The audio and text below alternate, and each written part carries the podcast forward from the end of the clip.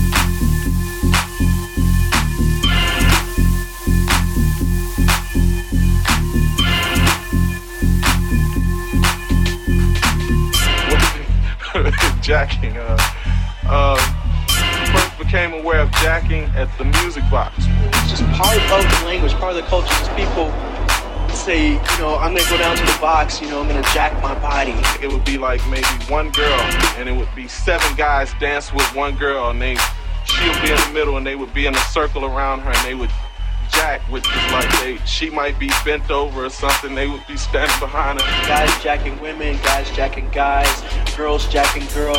Jacking with this fucking speaker was always a, a, a hometown favorite. Or the wall. Or the wall, whatever was handy. If you were lucky enough to have a person with you, then yeah, you're jacking to that person. But if you didn't, you find a pole, you find a wall, go to the doorway.